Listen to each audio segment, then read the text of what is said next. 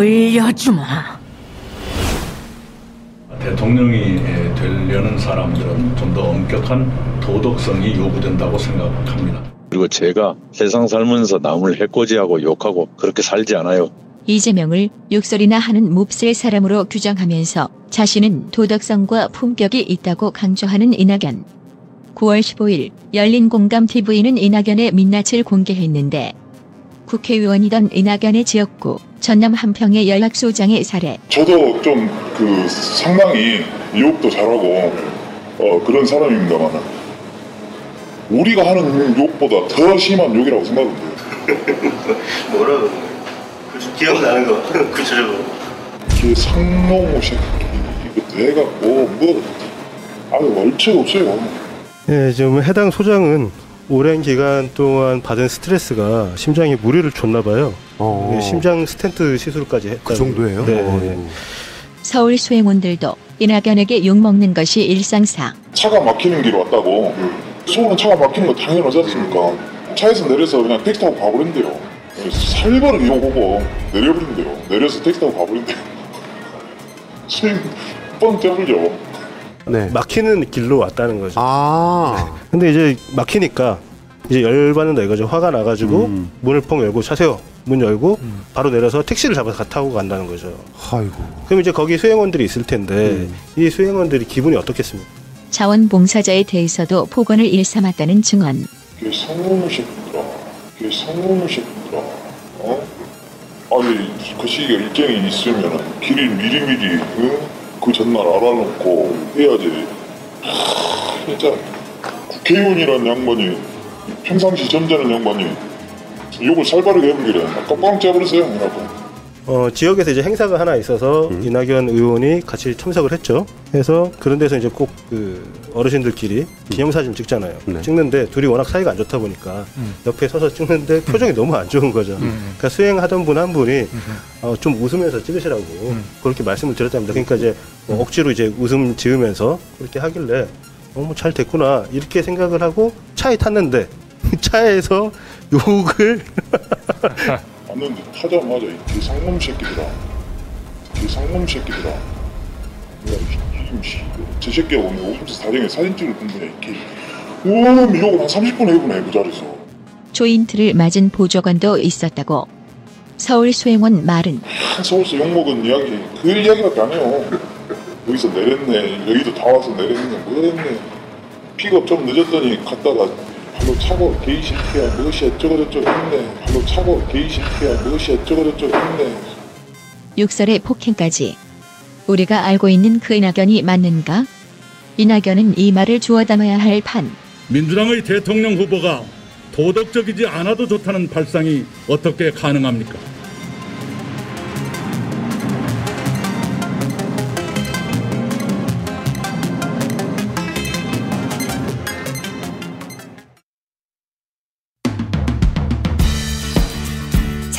후 오늘의 이슈를 짚어봅니다.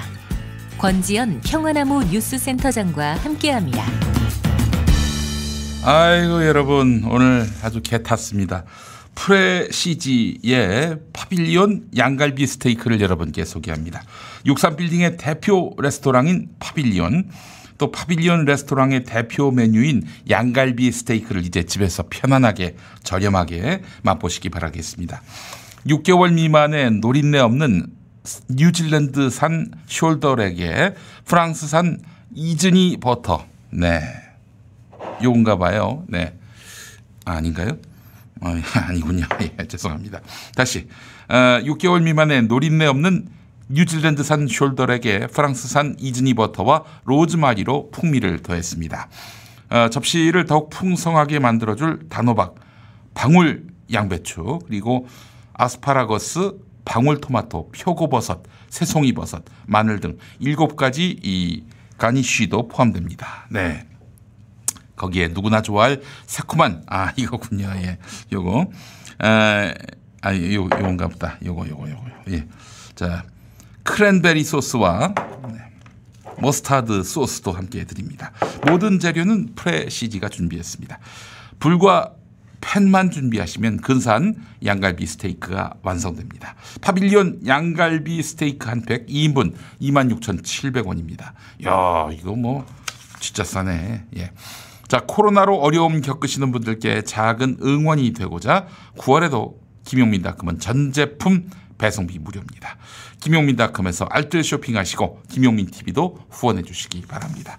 아유, 그럼 또 이제 먹을 먹어 보겠습니다. 네. 아이고 세상에. 예. 여러분 프레시지 파빌리온 양갈비 스테이크 여러분의 많은 사랑 바랍니다. 넷피알 단축물 기념품 단체 선물 넷피알 누구나 만족하지 032 519 4800 어묵한 이명박근혜 시절부터 맞서 싸운 팟캐스트를 묵묵히 후원해온 네피알.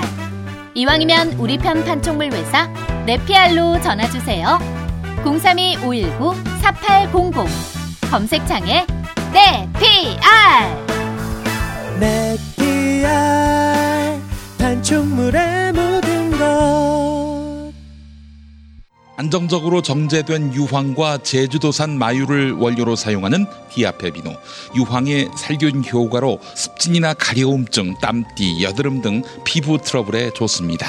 유황 온천에 다녀온 듯 점차 피부가 보들보들해지는 효과 느껴보세요. 세안만이 아닌 샤워 때도 꼭 사용해 보시기 바랍니다. 몸이 건조해지시는 부모님께 선물하셔도 정말 좋습니다. 검색창에 디아페비노 검색해 주세요.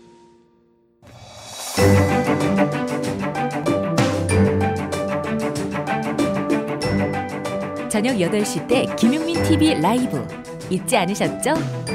월요일 국물 없는 기자회, 화요일 정치 생쇼, 수요일 맘스 시사, 목요일 꼼찰청장이 방송됩니다. 세상을 보는 눈, 여기는 김용민 TV입니다.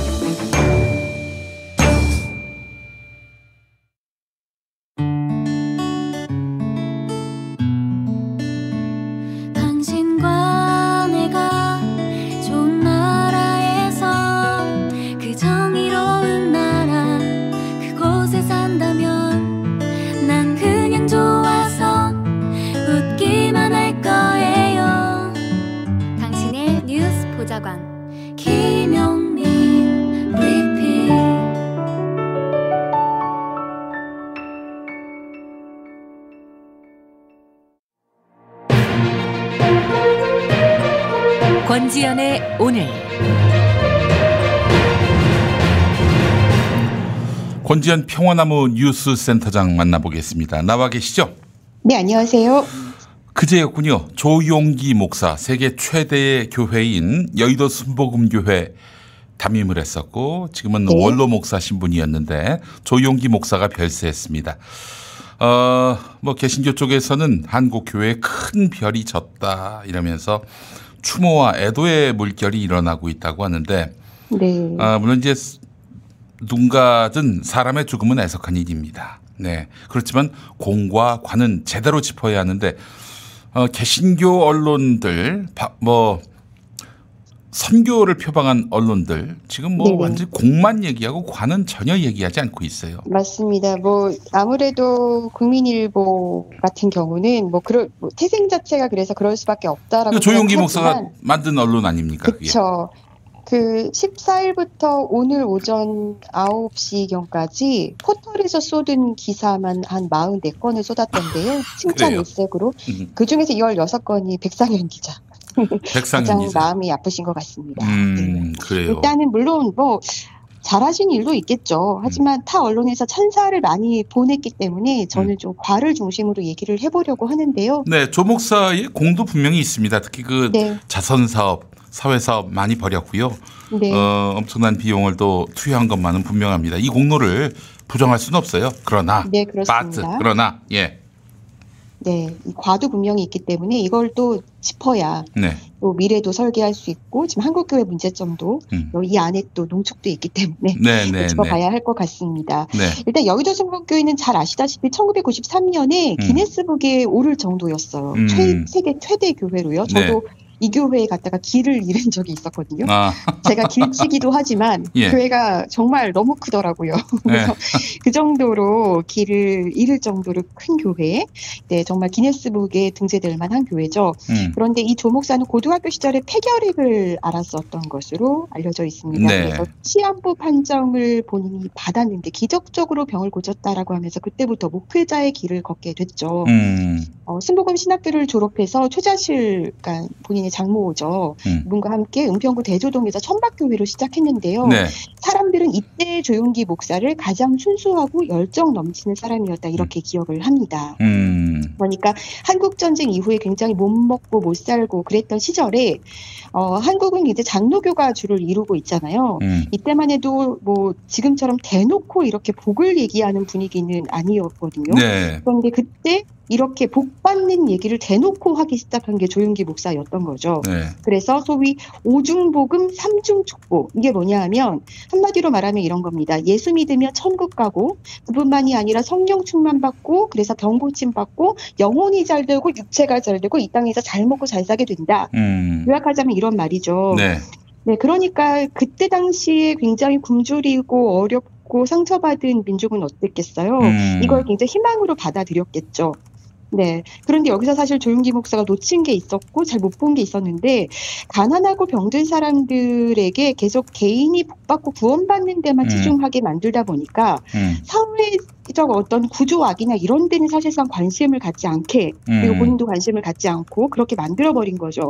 그러니까 지금의 한국 교회가 기복 신앙이나 물질주의로 흐르는데 지대한 영향을 끼친 사람이 사실상 조용기 목사다 이런 음. 이런 평가를 받게 되는 겁니다. 네. 네. 이 시점에서 누군가가 좀 생각나시지 않나요? 많이 생각나죠. 예. 네네. 왜 웃으세요? 아니 그 비교 네. 자체가 안 돼서. 아, 네. 예, 김영민 이사장께서도 이제 페이스북에 쓰셨는데 그 부분을 좀 읽어보자면 음. 선한 양심으로 아름다운 실천으로 세상을 바꾸는 게 아니라 눈앞에 보이는 복으로 호객한 교회, 고속 성장을 추구하던 박정희의 노선과 맞아 떨어졌다. 이런 음. 부분을 지적해 주셨는데 네. 그래서 많은 목회자들이 어, 박정희가 떠오른다 이런 얘기를 하셨고 네. 당시에 사실상 그 렇게 유착하면서 어떻게 보면 계속 개인의 복에만 치중하게 만든 그런 음. 과가 있으시죠. 네. 음. 그래요. 네. 그래서 당시 이렇게 사실 뭐 지금까지 한국 교회 목회자들이 굉장히 많지만 음. 정말 또 이렇게 세계적으로 스케일이 큰 목사는 사실 드문 건 사실이죠. 음. 그러니까 당시에 이 조용기 목사를 보면서 많은 신학생들이 조용기처럼 되고 싶다는 꿈을 많이 꿨습니다. 그렇죠. 그러니까 뭐 네. 조용기 목사가 존경스럽다기보다는 조용기 목사가 이루는 물적 토대가 부러운 거예요. 네. 한마디로.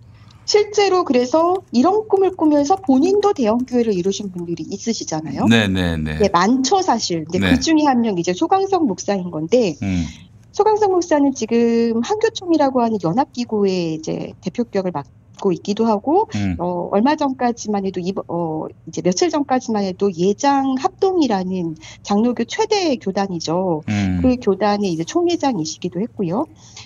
이렇게 저에게 얘기했습니다. 조용기 목사는 나의 아이돌이고 꿈이었다. 음. 나도 조용기 목사처럼 교회를 크게 짓고 그런 교인들을 만들어 목회하는 것이 젊은 시절 신학생 시절의 꿈이었다. 음. 전 세계 120바퀴를 돌면서 많은 영혼에게 복음을 전했는데 음. 어, 그의 모습을 보면서 어, 눈물 감동하고 눈물도 났다. 뭐 이런 얘기를 하거든요. 그러면서 음. 조용기 목사의 성대모사까지 저에게 들려주셨습니다. 아 그래요? 네. 이사장님보다 조금 잘하시는 것도 같고 아, 많이 그래요? 연습하셨구나라는 네. 생각이 네. 들 정도로 예. 그래요. 네. 그래서 한번 들려주시지. 아유 그럴까요? 평안한 뉴스에서. 아 예, 예. 아니면 카이로스에서 들려드리도록 하겠습니다. 예, 네. 알겠습니다. 어, 그래요. 그 조용기 목사. 어, 어, 박정희 시대에 굉장히, 예, 그, 그 크게 성장을 했고요. 예, 그래서 한국 교회 안에서 성장 신화를 실현한 인물인데 사실 그 조용기 목사 이전에 대형 교회는 영락교회뿐이었어요. 영락교회는 네. 교인 수가 전체 5천 명을 넘지 못했는데 네. 영락교회 가서 이보다 큰 교회 만들겠다라고 마음 먹었고 그래서 지금 뭐 허수 포함해서 등록 교인이 80만이라고 하지 않습니까? 네네. 세계 최대 교회를 일군 사람이 바로 조용기 목사입니다만은 근데 조용기 목사의 과거를 보면은 교회 돈을 어, 세금 네네. 교회 돈을 이제 배임했고 또 세금 포탈도 했었다. 아, 이런 혐의로 불구속 기소됐습니다. 탈세 혐의는 벗었지만은 배임 혐의는 인정돼서 그래서 징역 2년 6개월 집행유예 4년 아, 이런 형사 유죄 판결을 예, 받았지요. 그렇습니다. 네. 이런 일도 있었고, 또 문제는 조용기 일가가 이제 여의도 순복음교회가 만든 뭐 언론사나 학교 이런 데를 다 장악하고 있잖아요. 음. 네. 그래서 2008년에 조용기 목사가 은퇴를 했었는데, 음. 이 당시에 교회개혁 실천연대라고 하는 개신교계 시민단체에서 음. 조용기 목사를 이제 고발하겠다라고 했었어요. 그러니까 네. 조용기 목사가 두 차례나 음.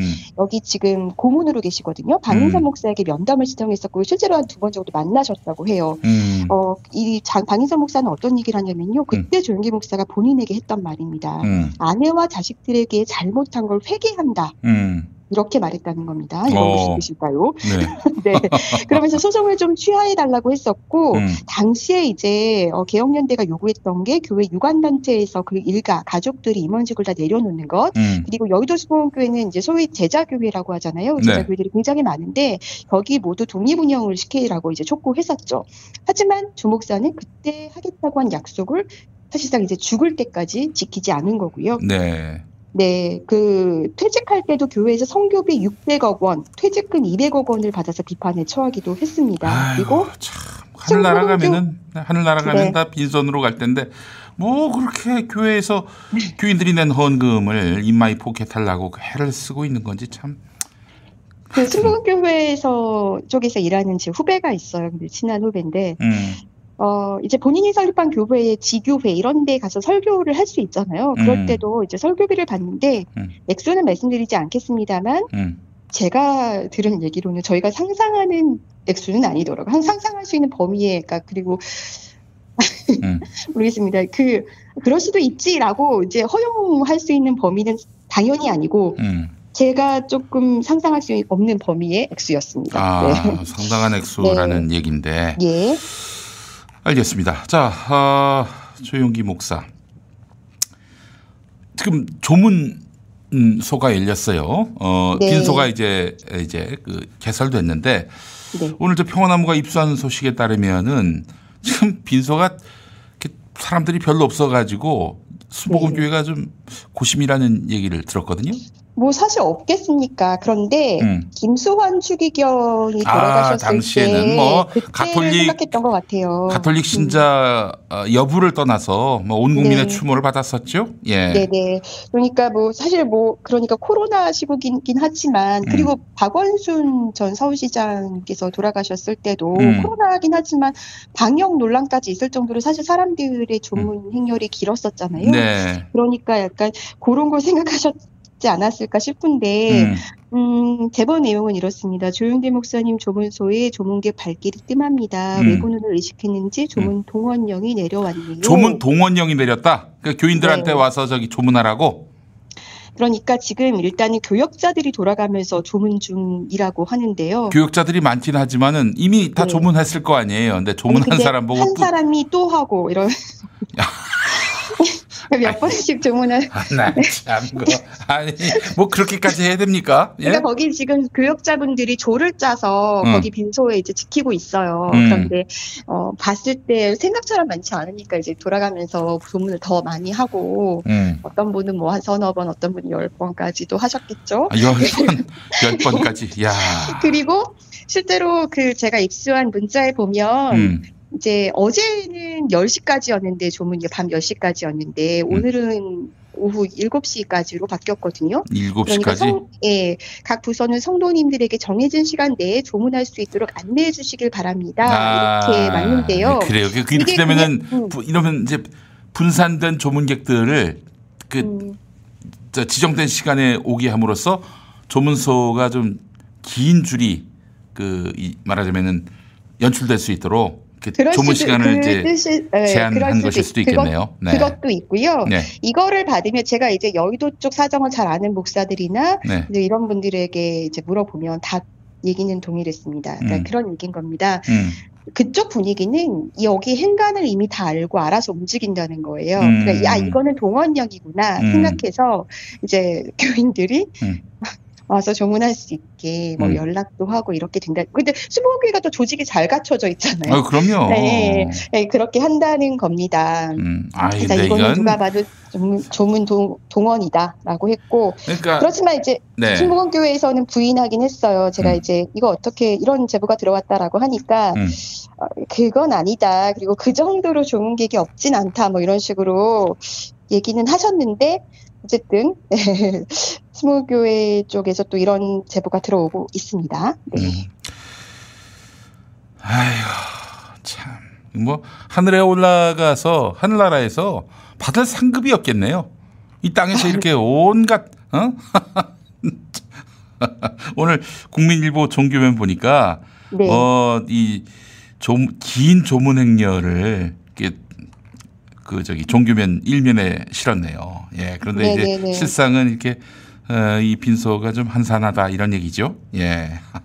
그런데 또 어, 한산한 만큼 어, 교인들을 좀 최대한 동원하고 또 교육자들로 하여금 한 번 한 조문을 또 여러 번 또 하게 만들고 아이고 정말 참 이게 고인을 욕되게 하는 겁니다. 그렇지 않습니까? 그러니까요. 뭐 하는 짓이에요 이게? 아이고 정말. 뭐 그리고 조문객이 없다고는 하지만 그래도 이제 대선 앞두고 대선 후보들도 다 가셔서 뭐 음. 방명록에 누가 뭘 썼느니 어쩌느니 또 이런 게 또 언론에 기사화 되기도 하고 아니 어제 윤석열 씨가 왔을 때에는 그것도 뭐 안수 기도를 해줬다면서요? 네 그렇습니다. 김장환, 오정현, 김상환, 이영훈 목사 이런 분들이 음. 윤석열 씨가 고개를 숙여 인사하다가 이제 안수까지 받게 되는 장면 이렇게 뭐 크리스천 투데이 영상에 찍혀서 음. 돌고 있는데 네, 아니 참- 그 우리 저 윤석열 씨는 그 손발을 이용하는 그 노동은 이제 앞으로 의미 없다라고 얘기했습니다. 근데 아, 그런 네. 윤석열한테 안수 기도를 해줍니까? 손을 동원해 가지고 아이고 나 참 그. 알겠습니다. 자 조용기 목사 사후에 여의도 순복음교회는 어떻게 될 것인가? 세계 최대 교회인데요. 지금 뭐 지금- 담임 목사가 이영훈 씨긴 합니다만은 이영훈 네. 씨도 이제 뭐 얼마 안 남은 걸로 알고 있어요. 아 그래도 꽤 남았어요. 뭐 음. 그래도 제가 알기로 5년 이상 9년 뭐 이렇게 남았는데 음. 이제 원래는 본래 후배 보도에는 이영훈 목사가 없었습니다. 그렇지. 그런데 그 당시에 개혁연대 같은 곳에서 계속 문제를 제기하다가 어부지리로 사실 담임 목사가 된 거예요. 음. 초반에는 꽤 좀 합리적이고 뭐 그리고 세련됐다는 평가를 하시는 분들도 있었는데 음. 갈수록 특히 뭐 코로나 그 예방 카드 같은 거 막 설명할 정도로 좀 이상해지셨잖아요. 그러니까 이제 그 음. 종이에 불과한 건데 여러분 이거 갖고 다니시면은 어, 코로나 예방이 됩니다. 이렇게 얘기했다가 아주 개망신을 당했죠. 그렇죠. 그리고 인기에 좀 많이 집착하셨던 것 같아요. 예를 들자면 음. 여의도 쪽에서 제가 직접 들은 얘기입니다. 그러니까 음. 그뭐 그런 이찬수 목사라든지 음. 좀 인기 있는 음. 그리고 꽤 존경받는 목사들의 음. 설교와 본인 설교 유튜브 조회수를 자꾸 비교한다라든지 이런 얘기들도 아, 그래요?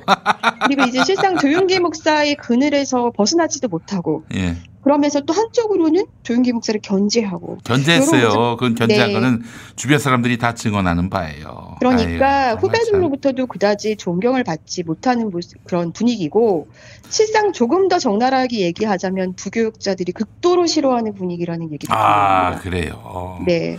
그래서 아마도 그리고 제가 아는 그쪽에 있는 장로님들 같은 경우도 음. 정말 벼르시는 분위기였어요. 아 그래요. 혼 좀 한번 나야 된다. 앞으로 친구. 소송전이 난무하고 싸움펀이 벌어질 것이다. 음. 이런 예측을 많은 분들이 내고 음. 계십니다. 알겠습니다. 아이고 참 조영기 목사 이야기까지 다뤄봤습니다. 오늘 여기까지 들어야 될 것 같습니다. 네, 감사합니다. 네, 권지현 평화나무 뉴스센터장이었습니다. 진시황의 불로초라던 산삼 그리고 재벌들만 먹던 산삼이 우리 곁에 왔습니다. 면역 관리의 새로운 해법 이제 산삼을 홍삼 값에 만나시기 바랍니다. 농약 한 방울, 비료 한 톨 없이 백두대간 고산지대에서 자연이 키운 7년근 산양산삼 추출액 99%. 첨가물 제로의 산삼진 99를 하루 단돈 6천원 커피값으로 만나보실 수 있습니다. 검색창에 산삼진 99로 검색하시거나 1688-3323으로 문의해 주시기 바랍니다. 김용민닷컴에서도 압도적 최저가에 만나실 수 있습니다. 퇴소하던 날은 정말 기뻤어요. 제가 고대하던 날이었기 때문이었는데 기차가 출발을 하는데 그때 눈물이 나더라고요. 마음 둘 곳이 없다라는 생각이 여러분의 독립은 몇 살이었나요? 보육원의 아이들은 만 18세가 되면 시설을 나와 홀로 살아가야 합니다. 어른이 되기는 아직 이른 나이. 곁에 아무도 없다면 그것은 자립이 아니라 고립입니다. 18. 홀로 어른이 되어야 하는 아이들을 위해 함께 해주세요. 아름다운 재단은 18 어른의 건강한 자립을 응원합니다. 아름다운 재단 18 어른 캠페인. 나부터 편견이 있었음을 발견하며 놀라고 미안했습니다. 이 문장은 18 어른 캠페인의 한 시민이 보내주신 공감의 메시지입니다. 용기 낸 당사자들의 이야기가 사람들의 편견에 작은 균열을 만들었고 또 다른 보호 종류 아동들에게는 용기가 되어 주었습니다. 18 어른들은 보육원 출신이라고 말하는 것이 아무렇지도 않은 사회가 되기를 바랍니다.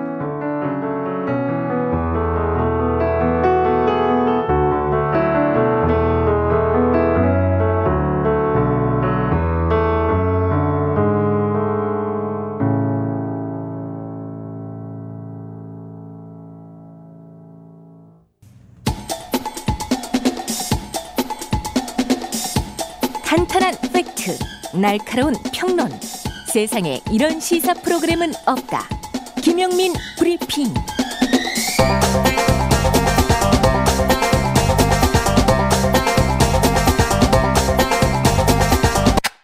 잠깐, 저기 손 드신 분, 뭐가 궁금하시죠? 너 이름이 뭐지? 네, 김용민입니다. 바디로직 광고하겠습니다. 몸의 중심인 골반을 바로잡는 바디로직. 이제 김용민닷컴에서 만나보실 수 있습니다. 가장 쉽고 가장 간단한 골반 교정 바디로직이 도와드립니다. 대부분 처음에는 그 효과를 의심하는데 한번 경험한 후에는 완전 반응이 달라집니다. 그만큼 착용 후 허리 통증이 줄었다는 이야기인데요. 바디로직 홈페이지에 올라오는 구매 후기들을 확인하시기 바랍니다. 정말 놀라운 얘기들이 많이 있습니다. 효과가 없을 경우 100% 환불을 보장할 만큼 제품 자신감도 대단합니다. 검색창에서 바디로직을 검색해 주시거나 김용민닷컴에서 구매하실 수 있습니다. 다음은 네피알입니다. 지난 8년 동안 꾸준히 우리 편 팟캐스트를 응원하고 후원해온 네피알 광고입니다. 사업을 운영하시는 분, 결혼이나 돌잔치 준비로 답례품이 필요한 분들은 우리 편 판촉물 회사 네피알을 이용해 주세요. 다양한 가격대의 상품이 3만 가지 이상 준비되어 있습니다. 만약 찾으시는 판촉물이 없다면 사장님께 요청하시면 됩니다. 네피알에서는 이번 추석 명절을 맞이해서 다양한 선물 세트도 구비하고 있으니 추석 명절 선물을 고민하고 계시다면 네피알을 찾아주시기 바랍니다. 올해는 코로나19로 인해서 고향 방문 대신 선물을 보내는 경우가 많아서 일찍 재고가 소진될 것으로 예상되오니 미리 준비하시는 것을 추천합니다. 전화번호는 032-519-4800 검색창에 내 PR을 검색하시면 되겠습니다. 내가 하는 사업을 PR하라 내 PR. 네. 사장님이 정말 친절하십니다. 자, 그리고 디아페 비누입니다. 디아페 비누 김용민닷컴에서 정말 많은 분들이 찾는 상품입니다. 디아페 비누는 습진이나 가려움증, 땀띠, 모낭충, 여드름 등으로 고민인 분들은 꼭 한번 써보시기 바랍니다. 유황의 살균 효과와 제주도산 마유의 보습 효과가 놀라운 결과를 만들 것입니다. 저 김용민도 샤워할 때 머리 감을 때 디아페 비누를 애용합니다. 써본 분들은 거의 대부분 후회하시는데요. 진작 쓸 걸 하고 말이죠. 비누의 끝판왕 디아페 비누를 김용민닷컴에서 만나보시기 바랍니다. 자, 김용민 PD의 새 컨텐츠 썬데이 용민 광고하겠습니다. 팟빵에서 서비스하는 유료 구독 방식의 오디오 매거진인데 지난 9월 5일 창간호가 런칭됐습니다. 매주 일요일 낮 12시에 콘텐츠가 공개되는데요. 처음 한 달은 무료로 들으실 수 있습니다. 재밌어요, 여러분. 특히 그 추석 때 에, 한번 좀 가입하셔서 어, 유료 구독자로 가입하셔서 한번 들어주세요. 썬데이 용민. 네. 크게 다섯 개 코너로 구성되어 있는데요. 매주 추억의 인물을 모시고 진행하는 근황 토크 라떼 인터뷰. 배상훈 프로파일러에게 들어보는 8090 미제 사건들 사건과 실화. 90년대 PC통신 나우누리에서 투재지라는 필명으로 활동했었죠. BTS 전문가 김영대 음악 평론가와 함께하는 90년대 가요 이야기 다시 워크맨. 고전 문학을 요즘 시대상에 맞게 비틀어서 성우들의 목소리로 각색한 오디오 드라마 용시어터. 주말의 명화 우리가 사랑했던 영화를 윤성은 영화평론가와 되새겨 보겠습니다. 아, 되새겨 보겠습니다. 비디오 천곡 이렇게 준비되어 있습니다. 매주 일요일 낮 12시에 공개되는 팟빵 오디오 매거진 썬데이 용민 1개월 구독은 9,900원, 1년 구독은 11% 할인된 금액 10만 5천 원입니다. 첫 달은 무료. 팟빵에서 많은 구독 부탁드립니다. 용디의 새로운 도전 썬데이 용민 8090 세대를 위한 라떼 월드를 열다 썬데이 용민 사건과 실화 화제의 인물 음악과 영화 모든 장르를 총망라한 썬데이 용민 팟빵에서 공개됩니다. 썬데이 용민 아이고 이거 구독해달라는 말을 깜빡했네 썬데이 용민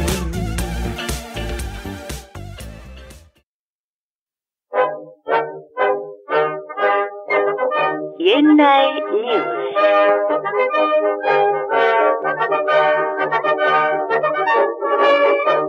과거의 9월 17일로 여행을 떠나보겠습니다. 1988년으로 가볼까요? 여러분 안녕하십니까. 1988년 9월 17일 토요일 밤 KBS 9시 뉴스입니다. 오늘 잠실볼에서 4천만 국민이 세계인과 더불어서 연출해낸 제24회 하계올림픽 개회식은 한편의 완벽한 드라마였습니다. 서울은 세계로, 세계는 서울로. 서울 올림픽 대회를 개최하는 것을 선언합니다.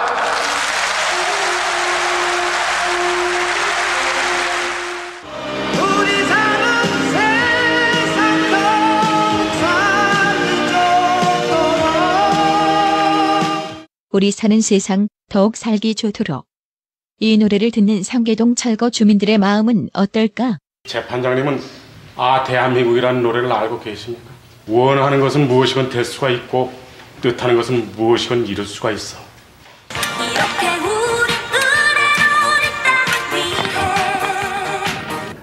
상계동에서 그, 그 철거 현장에서 그 노래를 들으면 정말 기분이 예, 묘하죠. 그러니까 정말 그 노래 가사랑 너무 대비가 되는 풍경들이 내 눈앞에 펼쳐져 있으니까 이상은 KBS 서울 올림픽 30주년 특집 다큐멘터리에 나온 김동원 상계동 올림픽 감독의 말.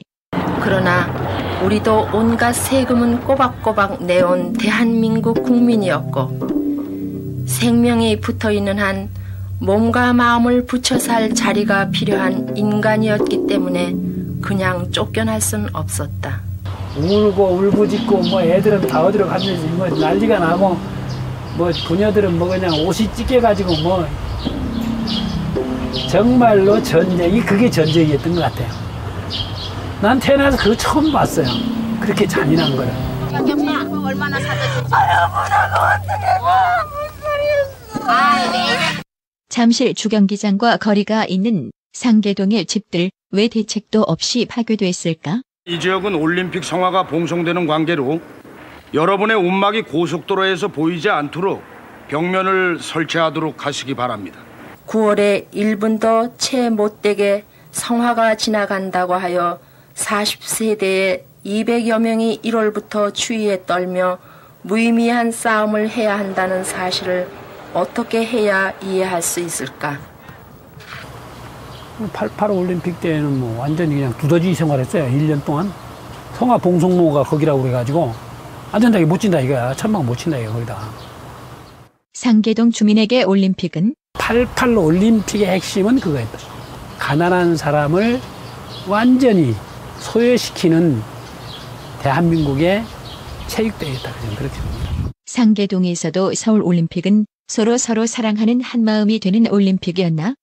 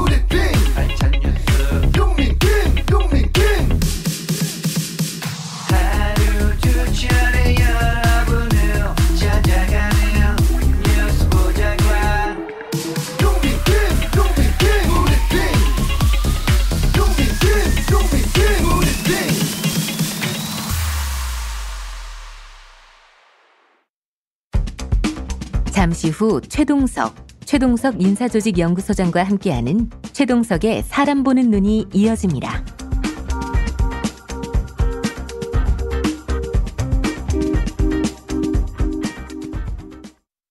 김용민입니다. 제가 책을 썼습니다. 마이너리티 이재명. 도정 지지율 80%. 경기도지사 이재명.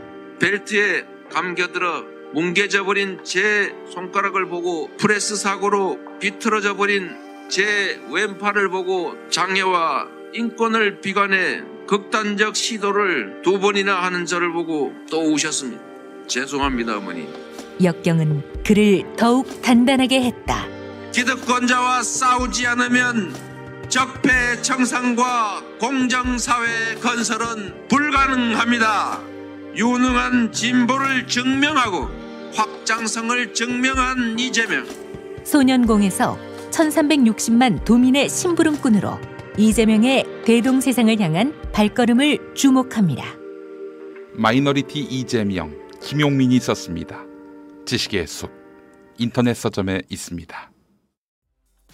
지희야, 나 요즘 주변에서 나이 들어 보인다는데 아, 어쩌지? 오빠 편하게 젊어지는 룩백 올인원 로션 모르세요? 편하게 젊어지는 올인원 로션? 주름 개선과 미백, 이중 기능성 원료에 고급 브랜드에서 주목하는 12가지 피부 케어 성분을 한 번에 거기에 거친 남자 피부를 촉촉하게 관리하는 수분 충전 끝판왕 부활초까지 이 모든 걸 한 번에 룩백 올인원 로션 하나 사면 하나 더 원 플러스 원 이벤트 놓치지 마세요. 남자 피부 편하게 젊어지세요. 검색창에 룩백을 검색하세요. 최동석의 사람 보는 눈.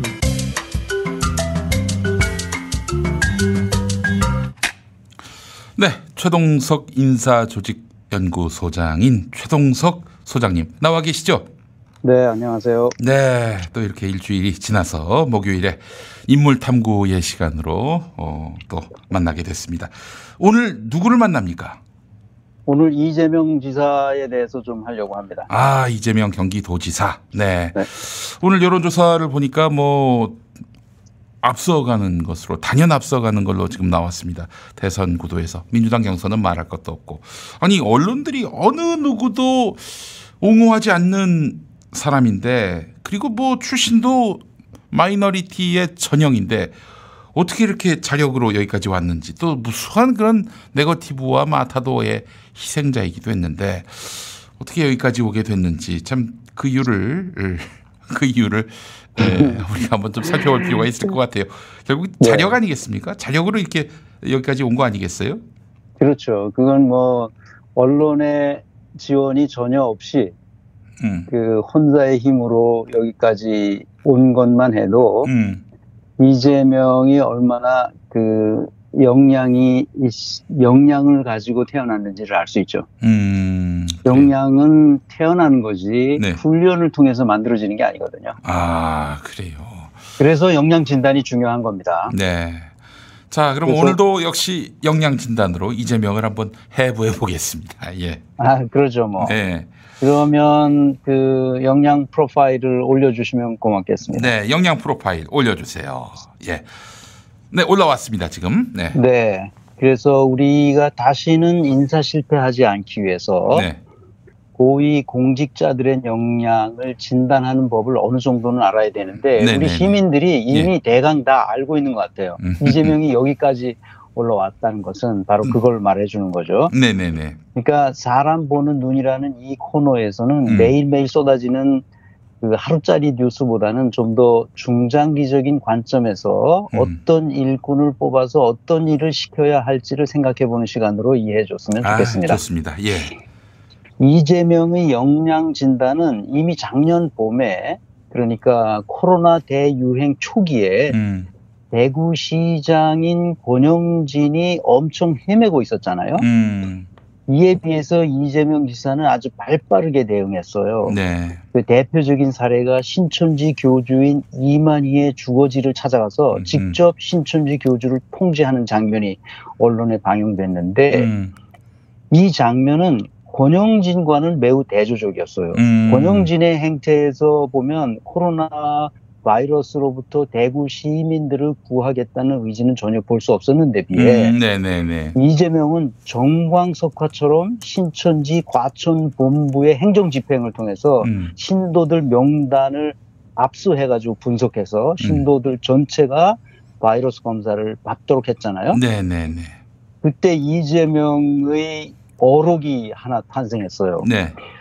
우리의 방역은 바이러스의 전파 속도보다 더 빨라야 한다. 음. 이 아주 놀라운 어록이 생겼죠. 네. 그러니까 행정 책임자가 일의 우선순위를 정하는 걸 보면 음. 그 사람의 역량 수준을 금방 짐작할 수 있어요. 네. 권영진의 일의 우선순위, 권영진은 일의 우선순위를 전혀 이해하지 못하는 사람이에요. 개념 없는 사람이에요, 그 사람은. 제가 좀 아, 근데 아는데. 그 사람, 예, 그 사람이 어떻게 대구 광역시의 시장을 하게 됐는지 불가사의해요. 아니, 국민의힘 공천 받았으니까 그런 거죠, 뭐. 아, 그래, 그랬나요? 이 사람은 정치 철학도 행정 철학도 경영 철학도 없는 사람이거든요. 음, 네. 하는 걸 보면 알아요. 예. 그래서 대구시가 점점 이렇게 낙후돼 가는 거예요. 네. 그 역량 진단은 처음 시작하는 경우에 과거 자료를 조사해서 일일이 코딩해야 되기 때문에 음, 이게 사실 그 손발이 움직여야 하는 노동이거든요. 네. 이게 아프리카인들이 하는 일이에요. 음. 그래서 시간이 많이 걸려요. 그래서 어렵지요. 그, 그러나 일단 한번 해놓으면 그 다음에 일어나는 사건들에 대해서 유의미한 사건이면 그것을 업데이트만 하면 되기 때문에 그 다음부터는 어렵지 않아요. 네. 지금 이재명 역량 프로파일이 여기 올라와 있잖아요. 네. 여기 보면 이게 작년에 한 것하고 비교해 보면 아주 마이너하게 차이가 있는데 음. 그동안 1년 동안 나타났던 현상을 업그레이드 했기 때문에 1년 전에는 미심쩍었었는데 음. 1년 후에 그동안의 행동을 보고 아 이거는 이렇게 코딩하는 게 맞다 해서 올린 거예요. 음. 이게 이재명의 역량 프로파일을 보면 이재명은 지금까지 어떤 고위 공직자들보다 더 탁월한 역량을 가지고 태어난 사람이에요. 어, 예. 영 아까도 말했지만 역량은 태어나는 것이지 훈련되는 게 아니에요. 네. 그래서 굉장히 에, 중요한 것은 역량을 진단해야지 네. 다른 겉모습을 진단하면 안 돼요. 그 음. 사람이 무슨 말을 했다, 그 사람이 뭐를 앞으로 하겠다고 말을 했다, 청사진을 어떻게 내놨다 이런 거는 다 중요하지 않아요. 예. 과거에 그 사람이 무엇을 했느냐가 보는 게 중요해요. 그 네. 결과를 중시하죠. 그래서 네. 이재명은 자기 인식이 뚜렷하기 때문에 사실을 발견하려는 노력에 자신의 에너지를 쏟아 부어요. 음.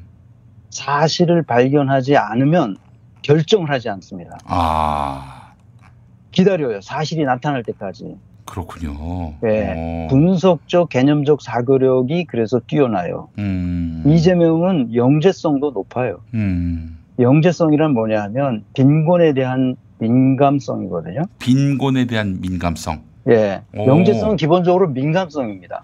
아, 오늘 처음 알았습니다. 아이, 그동안 여러 번 얘기했어요. 아, 예, 예. 제가 한 귀로 듣고 걸렸나요? 그럼. 예. 영재성이란 민감성이에요. 음. 자, 음악을 하는 사람들이 절대 음감을 가지고 음. 길거리에서 들었던 음악을 집에 와서 다시 재현할 수 있잖아요. 네. 바로 네. 이게 음에 대한 민감성 때문에 그렇거든요. 음. 그리고 박지성 선수가 축구공을 맨날 안고 자잖아. 네. 그리고 축구공을 떨어지지 않아요. 이 축구에 대한 민감성 때문에 그렇거든요. 아, 그렇군요. 그러니까 민감 어느, 어느 사태에 민감하느냐는 것이 그 음. 민감성에 따라서 영재성이 높이가 높낮이가 결정되는데 음. 한 사례를 보면 서울대 청소 노동자 사망 사건 현장으로 찾아가요 직접. 음. 그래서 서울대 교수들과 직원들이 노동자에 대해서 갑질한 상황을 파악하면서 눈시울을 붉히는 겁니다. 아, 예, 예. 이게 영재성이에요. 음. 뭐에 대한 영재성이냐? 음. 우리 세상에 대한 불공정성, 네. 불법, 부조리, 음. 불합리한 것에 대한 태생적인 민감성을 가지고 있어요. 누구보다도 자신이 그 구조의 희생자니까요.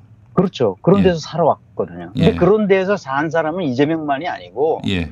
어, 다른 사람들 어, 많았잖아요. 많이 계시죠. 예. 어, 그런데 특별히 이재명은 이러한 불공정, 불법, 부조리, 불합리에 대해서 민감하게 반응하는 성향으로 태어났어요. 음. 이것을 이것 때문에 오늘날까지 이재명이 온 거죠. 네. 그러니까 그것을 보면 이 사람이 못 견디고 그것을 바로 잡아야만 직성이 풀리는 사람이에요. 음. 이 불공정을 바로잡기 위해서 이재명은 더 큰 권한을 가지고 싶어 하는 겁니다. 음. 자기가 더 큰 권한을 가지고선 출세하려는 게 아니라 네. 그 권한을 이용해서 우리 사회의 불법, 부조리, 불공정, 불합리성을 바로잡을 수 있도록 음. 하겠다는 거죠. 네. 그래서 사실 이재명 부정부패와는 거리가 먼 삶, 삶을 살아왔어요, 지금까지. 음, 네네. 부정부패를 하고 싶어도 할 수가 없는 사람이었다고요. 아. 그러니까 뭐 이런저런 뭐 추문들 의혹들 있어도 이게 항상 그, 그 비껴가는 이유가 음. 어, 항상 방어적 태세로 살았던 삶이었던 것 같아요. 이재명 지사가요. 그럼요. 예. 그러니까 항상 감시를 받았잖아요. 네. 그 이명박 박근혜 정부 시절엔 중앙 정부 정책에 반대하면서 지방 정부를 이끌어왔기 때문에 네. 아, 혼쭐이 많이 났죠. 네. 중앙 정부가 그걸 끊임없이 감사하고 조사하고 수사하고 감시해 왔거든요. 그렇죠. 예. 어떻게 해서라도 이재명은 위험한 인물이니까 음. 그 사람을 낙마시키려고 해왔어요. 음.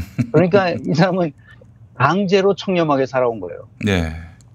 그러니까 음. 다른 대선 후보들과 하고는 차원이 다른 사람이죠. 음. 그럼에도 불구하고 네 말씀하세요. 아, 예, 아닙니다. 예.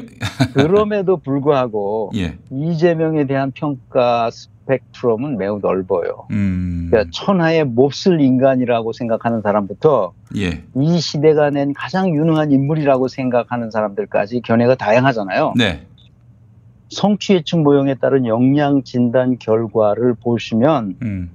탁월한 리더십을 발휘하는 고위 공직자로 진단할 수 있어요. 음. 문재인 정부에서 이건 뭐 제 개인적인 생각인데 네. 이재명 수준의 고위 공직자들이 대략 20명 정도만 있었어도 음. 우리나라는 지금쯤 독일을 능가하는 선진국이 되었을 것으로 봅니다. 아.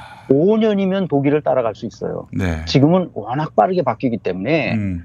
5년으로 충분하거든요. 네. 근데 문재인 정부의 고위 공직자들이 대부분 무능한 사람들이었어요. 이게 참 비극이죠, 이게. 안타까운 일입니다. 그러니까. 예. 그러니까 개혁도 지지부진해서 답답하게 느끼는 사람들이 많아요. 음. 그게 사람 보는 눈이 없었기 때문에 네. 그렇게 된 건데요. 네. 문재인 정부의 지속적인 인사 실패가 왜 일어나게 되었는지는 나중에 우리가 자세하게 다룰 수 어, 있을 겁니다 아마도. 네, 네, 네. 그러니까 오늘은 이제 이재명에게만 이제 집중하겠는데요. 음. 그 작년에 에, 아까 말씀드렸듯이 영양 진단한 게 있어서 네. 이재명 영양 프로파일은 작년에 한 것을 잘 보시면 그때 다 설명을 했어요. 이게 네. 왜 이렇게 코딩했는지. 네, 네. 그- 그것은 링크로 제가 걸어놓도록 하겠습니다. 네. 자, 가장 큰 문제는 이재명을 아주 몹쓸 인간이라고 음. 평가하는 사람들이 이재명을 왜 잘못 볼 수밖에 없는지를 지금부터 설명하려고 합니다. 예. 그것은 이재명의 욕설에 관한 얘기입니다. 그게 제일 커요, 사실은. 네. 그렇죠. 예. 이재명이 욕설을 들면 사람들이 충격을 받아요. 음. 어떻게 정상적인 사람이 자기 형수님한테 네. 저런 욕설을 퍼부을 수 있을까 이렇게 의구심을 갖게 되죠. 음. 그걸 스크린에 한번 올려주세요. 네.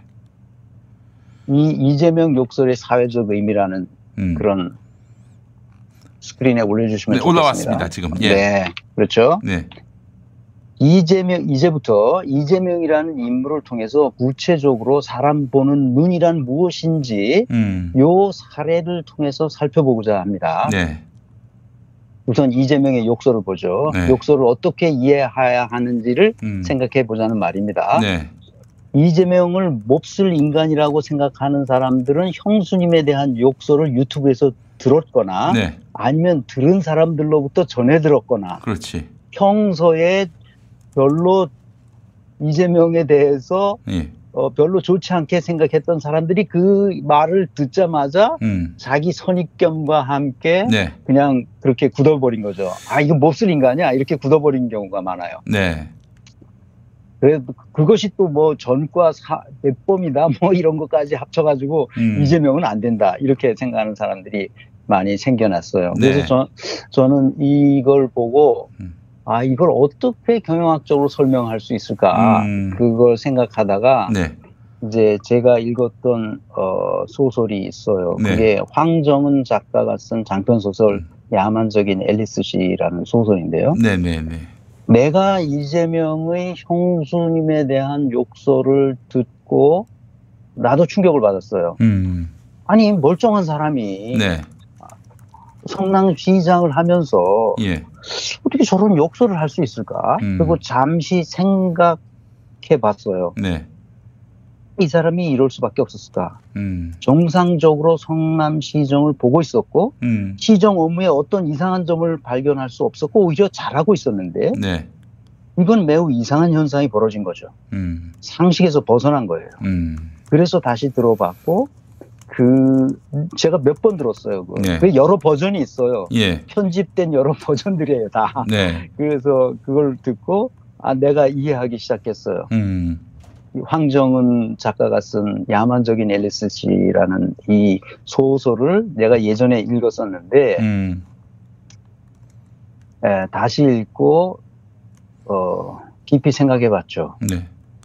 도시의 경계 외곽에 있는 고모리라는 가난한 마을에서 벌어진 이야기입니다. 음. 이 소설이 네. 황정은 작가를 모르시는 분이 있을 텐데 아, 그 황정 이- 이름 꽤 있는 작가죠. 네, 젊은 황정은 작가고요. 작가는 젊은 작가인데 네. 2005년 경향신문의 신춘문예로 당선된 이후에 음. 한국일보 문학상, 신동엽 문학상, 이효석 문학상, 젊은 작가상, 대상, 대산 문학상, 김유정 문학상, 만해 문학상, 기라성 같은 문학상들을 수집하다시피 했어요. 네. 그러니까 이 젊은 작가로서 대단히 에, 훌륭한 작품들을 썼고 계속해 보겠습니다라는 에, 에, 장편 소설도 있는데 네. 제가 이 야만적인 앨리스 씨를 이 선택한 것은 그 고몰이라는 빈곤한 마을에서 벌어지는 이야기를 소개하려고 해요. 음. 66쪽에 보면 네. 그 한 문단의 일부를 여러분들에게 읽어드리겠습니다. 네, 네. 그는 시발년과 겨루지 않는다. 겨루더라도 질 것이다. 음.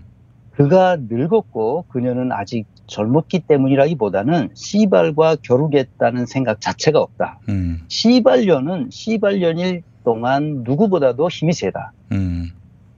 그리고 쪽 중약하고 이 병신 같은 대가리를 낳느라고 내가 아래가 터져 버렸다고 말한다. 음. 그 고통을 네가 알아? 음. 어미의 고통을 알아 몰라? 이 병신 새끼들아 대답해봐. 음. 이런 식으로 나갑니다. 아하하하. 자기 이게 엘리시어라는 주인공이 자기 네. 자식들에게 하는 말입니다. 네. 이 고몰이라는 동네에서 사는 사람들 얘기예요. 네. 이 마을은 아예 시발된 마을이고 음. 시발된 상태에 있어요. 음. 이 동네 사람들은 그러니까 시발됨에 노출되어 있는 셈이죠. 네. 우리가 욕설을 해석할 때 음. 왜 이렇게 욕설이 난무하게 되는지 그 상황과 맥락을 이해할 필요가 있어요. 네. 고모리 마을은 어떤 마을인가 봐- 볼 필요가 있습니다. 음. 아, 황정은 작가는 이렇게 씁니다. 함석판으로 둘러싸인 마당에는 빈병, 연통, 고철, 고무, 플라스틱, 전선다발, 가전, 가전제품, 발라낼 수 있는 물질은 전부 발라내고 남은 껍데기들이 쌓여 있다. 날마다 작은 피라미드 두 규모로 쌓이곤 하는 폐지 더미. 평소에는 그럭저럭 살겠지만 고모리에 비가 내리면 어떻게 될까? 음. 고모리는 악취의 근원이 된다. 어떤 마을인지 상상이 되시겠어요? 고모리는 큰 도시의 경계 바로 외곽에 자리 잡은 버려진 마을이에요. 음. 근데 마, 마을의 반쯤은 네. 도시 계획에 따라서 아파트와 고급 아파트와 그 이 주택이 섰어요. 그런데 나머지 반은 그냥 버려진 마을로 있는 거죠. 네. 거기에 사람이 살아요. 음. 이런 고모리 마을에 사는 사람들은 음. 어쩌다 저런 환경에 살게 되었을까? 예. 이것이 그들만의 잘못일까? 음. 아니면 우리 공동체 전체 시스템적 오류 때문은 아닐까? 음. 우리가 이것을 심각하게 생각해 봐야 할 문제입니다. 네. 그렇죠. 한- 네. 그래서 김열규 교수가 쓴 욕, 그 카타르시스의 미학이라는 책이 있어요. 네. 오래전에 나온 책인데요. 네. 어, 뭐, 작고 하셨는데 이미. 예. 이 서강대 국문과에서 평생 학생들을 가르쳤던 선생님인데 이분이 쓴 이 책에는 음. 욕을 수집해서 조선 시대부터 우리 조상들이 썼던 욕들을 다 정리했어요. 네. 그래서 그 의미도 해설해 놨는데 이 책에 보면 찢어 죽일 연에서부터 음. 개씹에 빠질 놈까지 다양한 욕설과 예, 그 예. 의미를 정리해 놓았습니다. 예. 왜 이런 험악한 욕, 욕들이 생겨났을까? 음. 특히 한반도에서 네. 민중의 억압과 착취가 없었다면 이렇게 찰진 욕들이 나왔을까? 사실 외국에 비해서 우리나라의 욕은 정말 너무나 다양합니다, 진짜. 다양하죠. 그리고 아주 어마어마해요. 예. 어마어마하죠. 네. 아무리 포악한 상황에 상황에 처해 있다 해도 음. 알파벳 언어권, 유럽 언어권이죠. 네. 중국어권, 음. 일본어권보다 우리의 욕설 문화가 크게 발달한 것은 우리의 삶이 그만큼 고달팠다는 것입니다. 음. 지금도 마찬가지예요.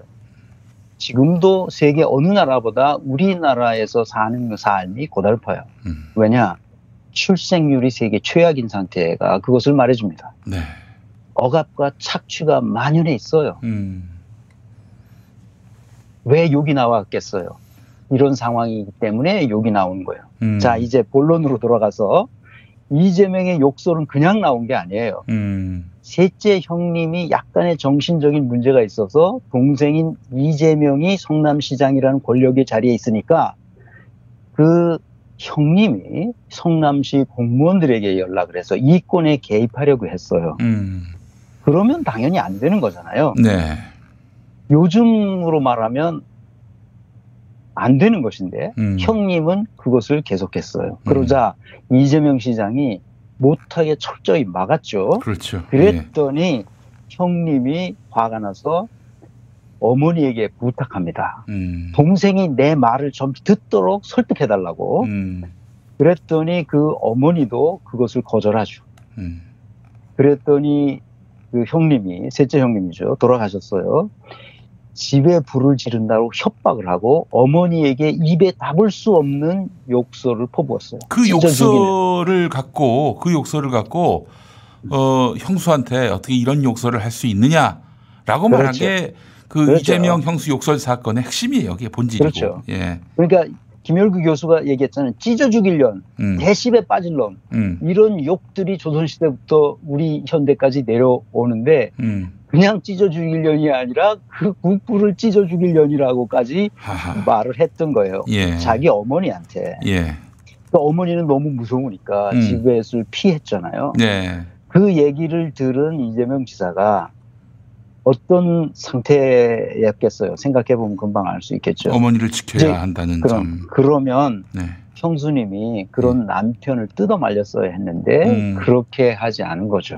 음. 그 형수님은 아마 이런 생각을 했을 거예요. 음. 시동생인 이재명이 남의 눈을 조금 피해서 네. 남편의 요구를 조금만 적당히 들어주면 좋았을 텐데 네. 하는 아쉬움이 음. 형수님한테도 있었겠죠, 그죠? 네. 예전에 시골에 사는 사람들이야 다 그렇잖아요. 예. 집안에서 누가 뭐 높은 관직에 올라서 출세하면 집안 전체가 이렇게 호의호식하게 되잖아요. 그랬죠. 이게 과거에. 전통적인 우리 관행이었어요. 네. 그러니까 동생이 시장이라는 관직에 올랐으니까 음. 형님의 가정에 조금은 도, 보탬이 되어야 한다는 생각은 전통적으로 보통 사람들이 해왔던 생각이에요.